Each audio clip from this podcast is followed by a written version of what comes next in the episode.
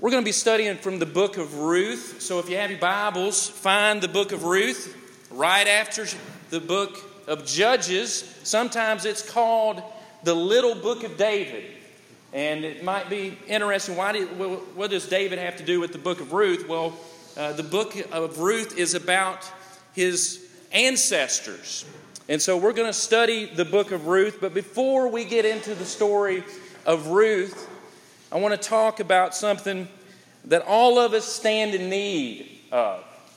No matter who we are, we stand in need of something. No matter how smart we are or how slow some of us are, like me, how tough you think you are. We've got some tough people.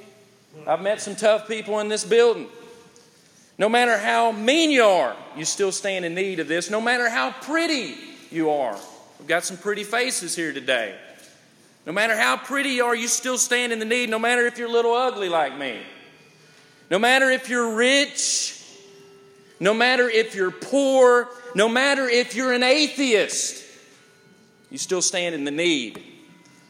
No matter if you're a Gentile, no matter if you're religious, no matter if you're Jew, no matter if you're black, no matter if you're white, no matter if you're a man, tough macho men here today, no matter if you're a woman, we all stand in the need of love.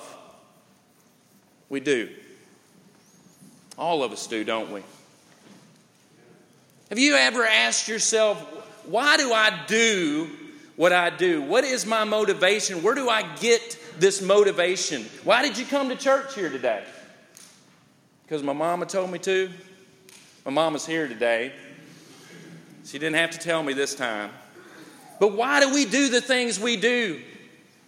There was a psychologist who tried to examine these things. Where do we get our motivation? And it's called Maslow's hierarchy of need, right? And so he broke it down for us. Why do you do the things that you do? He said the first thing is is that we do things the way we do it because first of all, there's some physiological needs. Why did you go to sleep last night? Because you need sleep. Why did you eat, Jimmy, at the buffet? Because you like to eat. I like to eat. Why do we do that? Some things are broken down in a physiological way. I need to breathe.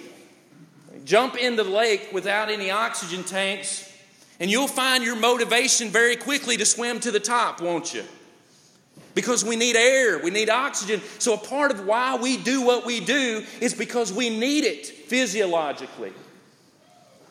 Also, he said the second need that we have is one of safety. We like to feel secure. That's why we lock those doors at night. Have you ever gotten up in the night and said, Well, I need to lock the door? I can't sleep unless I lock that door because I need to feel safe. You need to feel safe. Our children need to feel safe. It's a part of our need. But right there after safety, right after physiological need, he identifies love and belonging as a part of that basic and fundamental need that all of us need. Not only just to survive, but to flourish as human beings. We all have that need to be loved, to belong. You know who knows this fact better than anybody? Who seems to know this fact better than anybody? Artist. Think about it. They seem to know this muse, this motivation, this drive, this inspiration better than anybody, this desire to be loved. Think about the movies that you've seen. Think about the books that you've read. Think about the song on the radio. 99.9% of the time, it's about what? It's about love. It's about that desire to be loved, that desire to know love. F. Scott Fitzgerald, the great novelist, he said it like this All life is, is just a progression toward and then a recession from one phrase I love you. Think about how much of that we desire. We desire it, we crave it, don't we? for someone to actually love us unconditionally. And all of life, he said, is that chasing that, looking for that. What is love? Philosophers and poets and artists have, have tried to define it, have tried to spell it out for us. Aristotle said it like this Love is composed of a single soul inhabiting two bodies. It's pretty nice, Aristotle. But I like how Robert Frost, the poet, said love is an irresistible desire to be irresistibly desired.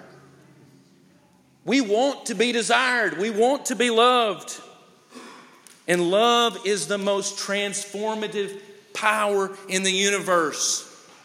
It is. Think about it. Do you remember how crazy you were when you fell in love? Do you remember how it changed you?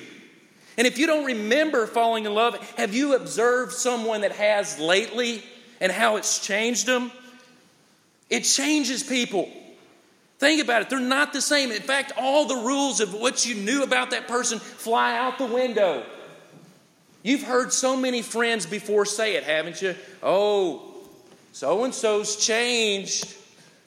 Now that they met the new girlfriend, they're not the same person anymore. And all of a sudden, when people fall in love, their priorities change, their personality changes, and the people around them change. Think about how powerful and transformative love is. And in our story today is a story about love. It's a love story. And it's interesting that God, in His wisdom, has put in His Word stories like that of the story of Ruth. Why?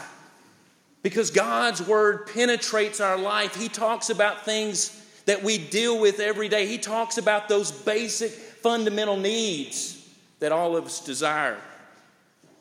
In fact, it says in Hebrews 4:12, the word of God is living and powerful and sharper than any two-edged sword, piercing even the division of the soul and the spirit, the joints and the marrow. And listen to this, and is a discerner of the thoughts and the intents of the heart.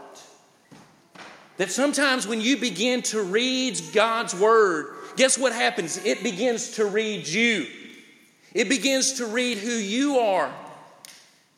And God's Word is the clearest mirror you'll ever behold your face in. The world has mirrors. there's mirrors out there, but a lot of the world's mirrors are kind of like those ones in the funny houses. You remember the mirrors at the funny houses when you stand in front of them, you look kind of funny? You look different. You're not it's not actually reflecting who you are, but God's word. When you look at yourself in the mirror of God's word, you behold your natural face. So what is the story of Ruth? Turn over with me. The first thing that we can learn from the story of Ruth is first things love is the answer to despair. Love is the answer to despair. We all know despair, don't we? We all know anxiety, don't we? We all know pain and suffering, don't we? And love is the only answer for it. And that's where the story begins. The story of Ruth begins with what? Tragedy. In fact, Ruth's father in law, Elimelech, and three sons die. Great way to start the story, the love story, isn't it? That the men die and there's three widows. So it begins in tragedy, it begins in death, and we see the tenderness of Naomi in verses 8 and 9. Listen, and Naomi said to her two daughters in law, Go, return each to her mother's house. The Lord deal kindly with you as you have dealt with the dead and with me. The Lord grant you that you may find rest, each in the house of her husband. Then she kissed them, and they lifted up their voices and wept. It begins with a mother in law loving her daughters in law. And she gives them the option. She says, Go home. Go home. And we see one daughter in law returns home, but one desires to say, and we see their despondency. Listen in verse 14. Then they lifted up their voices and wept again. And Orpah kissed her mother in law. But Ruth, listen to it, clung to her. Ruth loved her mother in law. And even despite this despondency, this depression, she's hanging on to love, onto that which, is, which matters. The second thing that we see in the story is not only that love is the answer to despair, but number two, love, listen to me, is faithful. Love is faithful. Love is loyal. There is a fidelity to what love is. And we see that in verses 15 and following. What's interesting about these verses in 15 and following is a lot of times you will hear them in wedding ceremonies because it, it represents that fidelity, that loyalty, that faithfulness. But guess who it's from? It's from a daughter in law to her mother in law. Listen to the words. And she said, Look, your sister in law has gone back to her people and to her gods. Return after your sister in law. Go home. But listen to Ruth. Entreat me not to leave you or to turn back from following after you. For wherever you go, I will go. And wherever you lodge, I will lodge. Your people shall be my people, and your God, my God. Where you die, I will die. And there will I be buried. The Lord do so to me, and more also, if anything but death parts you and me. When she saw that she was determined to go with her, she stopped speaking to her. You know, one of the things that I deal with in my life is I look in the mirror, I look at God's Word sometimes, and I don't see what I need to see. I see someone who's imperfect. When I look at my life as a husband, sometimes I find out pretty quick that I'm not perfect. Sometimes in my life as a son, there's been times where I have not been a perfect son. There's times where I have not been a perfect preacher. Don't tell anybody. But I haven't. But one thing I do know that even though I can't be the perfect husband, I can say that because my wife's not here. Now, I can't be the perfect preacher. I can be faithful. You can be faithful. And that's who Ruth is a faithful daughter in law. And faithfulness, listen to it, is preserving, persevering in a commitment under any circumstance. That's what faithfulness is persevering. And when we see people who are faithful, we, it demands respect because we've seen this persistence in their dream or in this relationship. We see, we see experience in that person. The only way you can get experience in a vocation or a hobby or sport is what? By being faithful in it. Do you think they made it to the Olympics on a whim? No, it's because they were faithful to that sport, they were faithful to that art. Think about accomplishment. Can you read a book without being faithful to the book? No, you have to you have to be faithful in your reading, don't you? Think about traveling. Can you make it to California in a day if you're not flying? No, you have to be faithful in your traveling, your education, a person's trust. All those things demand faithfulness. And faithfulness is actually focus. Faithfulness is focusing on what matters to you. The great Augustine said it like this By faithfulness, listen, we are collected and wound up in a unity within ourselves, whereas we had been scattered abroad in multiplicity. That when you're faithful to something, there's a unity within you. You're unified in your spirit, in your heart, in your will, and no longer are you scattered, tossed about. And ultimately, her loyalty and her faithfulness revealed Ruth's character. Listen, when Boaz meets her in verse 11 of chapter 2, listen to what he says. It has been fully reported to me all that you have done for your mother in law. since the death of your husband, and how you have left your father and your mother in the land of your birth and have come to a people. He had heard about her faithfulness. And because of that, he rewarded that.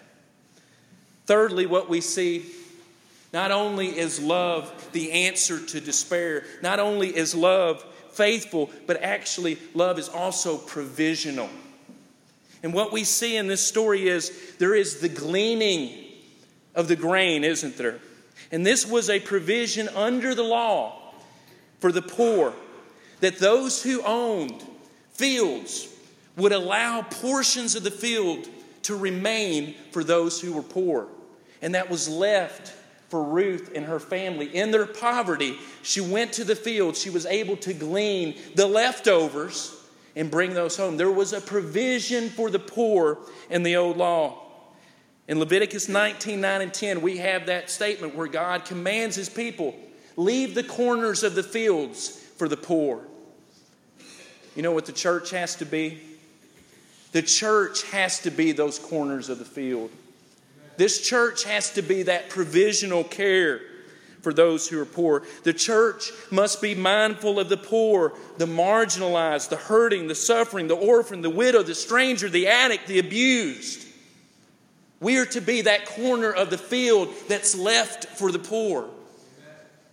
That's what his church is about. Pure religion and undefiled before God and the Father is this to visit the fatherless and the widows in their affliction, to do good unto all men, and especially those of the household of faith. And what I'm proud of this church is, is that this church is a church that has the corners of the fields left. It is a church that's concerned for those who are hurt. It's a provisional. And then lastly, what we see in the story of Ruth is that love is patient. Love is patient. You see, Ruth desires to marry Boaz, and, he, and she lets him know. Naomi gives her the advice go to the threshing floor and meet Boaz and tell him but you see, Boaz is not the nearest kinsman. And according to the ancient custom of the Jewish law, it was called levirate marriage. And the nearest kinsman had the option to marry. And the reason was is was so that they could raise up a descendant in the name of the deceased. And so Boaz was a kinsman, but he wasn't the nearest kinsman. And so the option actually went to someone else. But listen to the advice of Naomi in verse 18 of chapter 3. Naomi says, Sit still. Sit still, my daughter, until you know how the matter will turn out. For the man will not rest until he has concluded the matter this day. What was her advice to her daughter in law? Sit still. Stop. And a lot of times when we fall under the spell of love, right, or what we think is love, we like to hurry. But Naomi says, hey, sit still. Don't be hasty. Let the Lord work this out. Trust in His providence, trust in His care. You know, sometimes it's hard for us, but some of the greatest blessings that God gives us some of the greatest blessings that I have ever received from God was the answer no. If I had received all the things I prayed about and begged Him about, I wouldn't be here. Some of the greatest blessings God gives each of us is the answer no. And we need to learn to accept His answer. For all things work together for good for those who love the Lord and have been called according to his purpose. God loves you, and he has the answer for you. And I can only see a week ahead. Not even that, really. I thought I'd know what I was doing tomorrow, but I'm going to a funeral. That's not what I had on my schedule last week. God knows more than we do. So, in closing, I want to give you just a few applications, and the lesson will be yours. Number one, love is more than a feeling, love is more than attraction, love is an ethic. it's a value, it's a way in which we live our lives. Paul said, Now abide these three things faith, hope, and love. And the greatest is love. When you live your life according to that ethic, God is good. Number two, love is meant to be expressed to the people we love. Love is meant to be expressed. Just as Ruth expressed her love for Boaz, just as she expressed her love for Naomi, love is meant to be expressed to the people that you love. So do it. Pick up your phone, write a letter, call the people that you love and know, and tell them. You know, I read a story about Harry Truman, and they found a whole bunch of his letters that are in the presidential library, the Harry, Harry Truman, and they're called Dear Bess. And most of the letters that he wrote were not to diplomats, were not to fellow heads of state, but he wrote 1,400 letters that they have that are written to his wife, Bess. And it was his practice that every day that he was away from his wife, he would write her. Every day that he was president of the United States, he wrote his wife when he was absent from her. Now that's that tells me something. Because a lot of times in my own life I'm busy.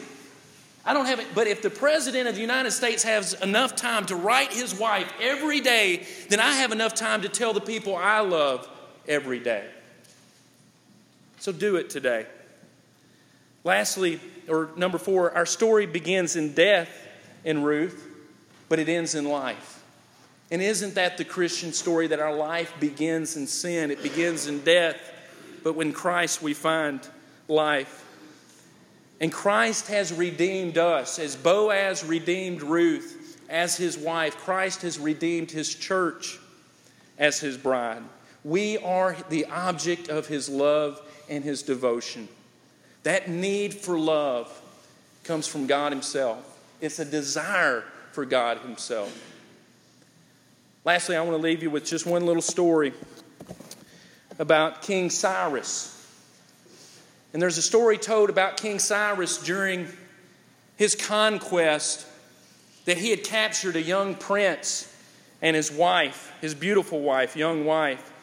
And so they brought the young couple before Cyrus and it was he was surrounded in palatial beauty and power, and anything that he said, the, his servants had to do. And so Cyrus asked the young prince, what would he do? What would he give to be reinstated to his position in his kingdom?